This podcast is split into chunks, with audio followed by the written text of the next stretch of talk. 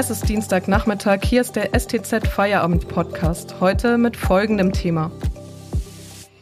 Ende der Maskenpflicht im Unterricht? Das Kultusministerium warnt vor Falschmeldungen. Am Mikrofon Miriam Hesse. Hallo.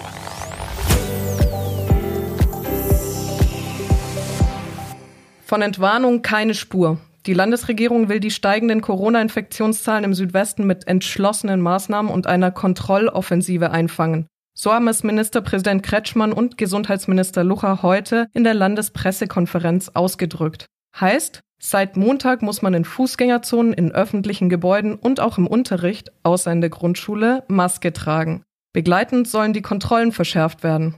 Ganz im Gegensatz dazu hat sich auf Twitter jetzt die Nachricht verbreitet, das Kultusministerium habe die Maskenpflicht für Schüler zurückgenommen. Was stimmt und was nicht, das erklärt uns Politikredakteur Christian Gottschalk. Christian, sind heute viele Schüler ohne Maske in die Schule gekommen? Das wissen wir natürlich nicht. Äh, die Zahlen werden da erst nicht gesammelt, aber ich hoffe mal nicht. Also die Meldung, die ist gestern Abend irgendwann aufgetaucht. Da gab es eine Demonstration vor dem Kultusministerium von Maskengegnern oder von Leuten, die nicht wollten, dass die Kinder mit Maske im Unterricht sitzen müssen. Und irgendwo in diesem Zusammenhang hat sich das dann herauskristallisiert und ist über Twitter in die Welt verbreitet worden.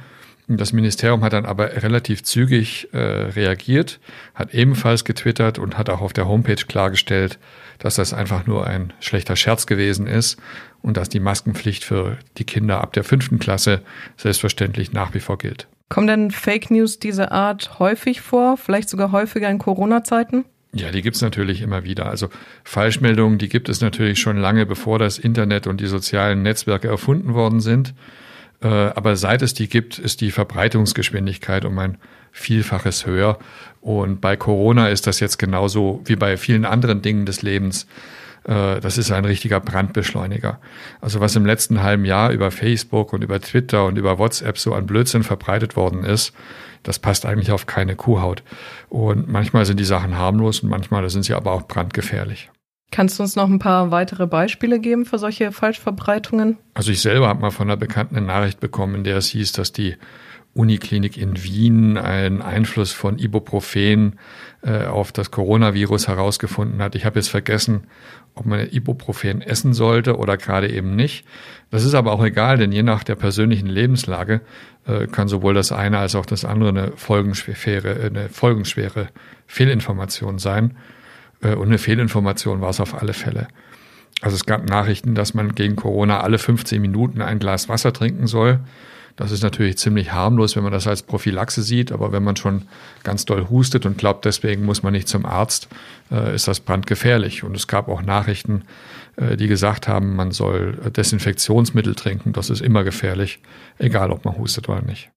Wie kann man denn selbst feststellen, ob eine Nachricht stimmt oder nicht? Das ist im Einzelfall gar nicht immer so leicht. Das perfide ist ja, dass man die Nachricht oft von jemandem bekommt, den man kennt und dem man erstmal vertraut. Und da muss man jetzt zum Beispiel erstmal erkennen, dass das vielleicht ein Kettenbrief ist, der nur weitergeleitet worden ist. Also es ist manchmal ganz hilfreich, den gesunden Menschenverstand einzuschalten. Da kann man dann bei vielen Sachen schon zumindest mal stutzig werden. Äh, wenn eine Nachricht von einem Account kommt, der gefälscht ist, dann wird es natürlich komplizierter und man muss sich immer vor Augen halten, dass es gefälschte Accounts in Hülle und Fülle gibt. Also Facebook hatte im letzten Jahr, ich glaube allein zwischen Januar und März war das, mehr als zwei Milliarden gefälschte Accounts vom System herausgenommen. Danke, Christian, für deine Einschätzung bis hierher. Wir machen kurz Werbung und reden dann darüber, was Facebook, Twitter und Co. überhaupt tun können und tun gegen diese Nachrichten. Wenn Ihnen dieser Podcast gefällt, denken Sie bitte daran, ihn auf Spotify oder iTunes zu abonnieren. Mehr Daten, Analysen und Hintergründe gibt es mit dem STZ Plus Abo für 9,90 Euro im Monat. Damit bekommen Sie Zugriff auf alle unsere Inhalte. Außerdem ist das Abo monatlich kündbar. Unterstützen Sie Journalismus aus der Region für die Region. Dankeschön. Seit Montag gilt die Maskenpflicht im Klassenzimmer. Heute soll sie angeblich schon wieder zurückgerufen worden sein vom Kultusministerium selbst, so die Nachricht auf Twitter.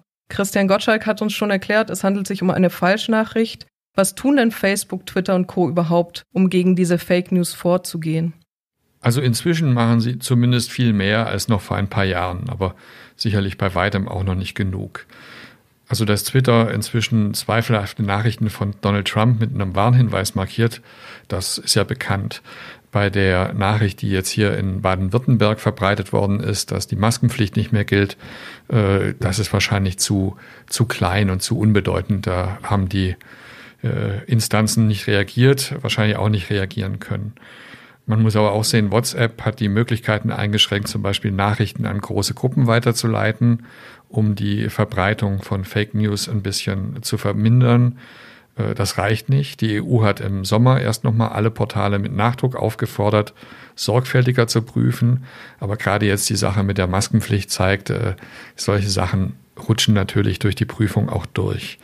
Ähm, das ist so ein bisschen wie beim Hase und beim Igel. Diejenigen, die die sogenannten sozialen Mess äh, Netzwerke missbrauchen wollen, die sind meistens immer einen Schritt schneller. Zurück zu den Masken und der Schule. Hätte man denn erkennen können, dass es ein Fake ist? Also ich denke, diese Nachricht, die hat nur ernst genommen, wer sie auch ernst nehmen wollte äh, wenn man sich jetzt nicht im völlig luftleeren Raum aufhält und wenn man auch noch Zeitung liest oder Nachrichten in anderen seriösen Quellen wahrnimmt, dann hat man schon gewusst, dass das eigentlich ein Blödsinn sein muss. Ähm, aber genau das ist eigentlich ja auch das Wichtige. Also man darf nicht nur eine Nachricht konsumieren, man muss schon auch schauen, wo kommt sie her. Viele Jugendliche sagen, das habe ich im Internet gelesen. Das hört man immer wieder, auch wenn wir hier Schüler in der Redaktion haben, die mal reinschauen. Äh, das ist jetzt natürlich keine Quelle an sich, der man vertrauen sollte, das Internet, äh, sondern man muss schon schauen, wer hat sie denn ins Internet gestellt. Das ist eine Frage der Medienkompetenz. Äh, Medienkompetenz ist etwas, was an den Schulen viel mehr gelehrt werden müsste, als es bisher der Fall ist, auch wenn es langsam anfängt. Äh, das ist aber natürlich genau das, was total wichtig ist. Und was auch wichtig ist, jeder kann was dazu beitragen, dass sich so ein Blödsinn nicht vermehrt. Also man muss einfach erstmal nachdenken, bevor man irgendwelche Nachdenken, äh, Nachrichten teilt und weiterschickt.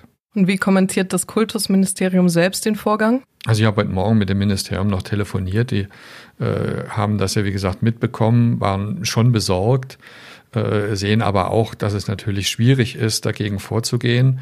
Die waren fix, haben das jetzt schnell korrigiert und haben gesagt, sie werden die Sache jetzt erstmal weiter beobachten ob das ein Einzelfall bleibt äh, oder ob sowas künftig noch häufiger passiert. Danke, Christian, für diese Einschätzung. Und das war der STZ Feierabend am Dienstag. Wir hören uns morgen wieder, wenn Sie mögen. Bis dahin.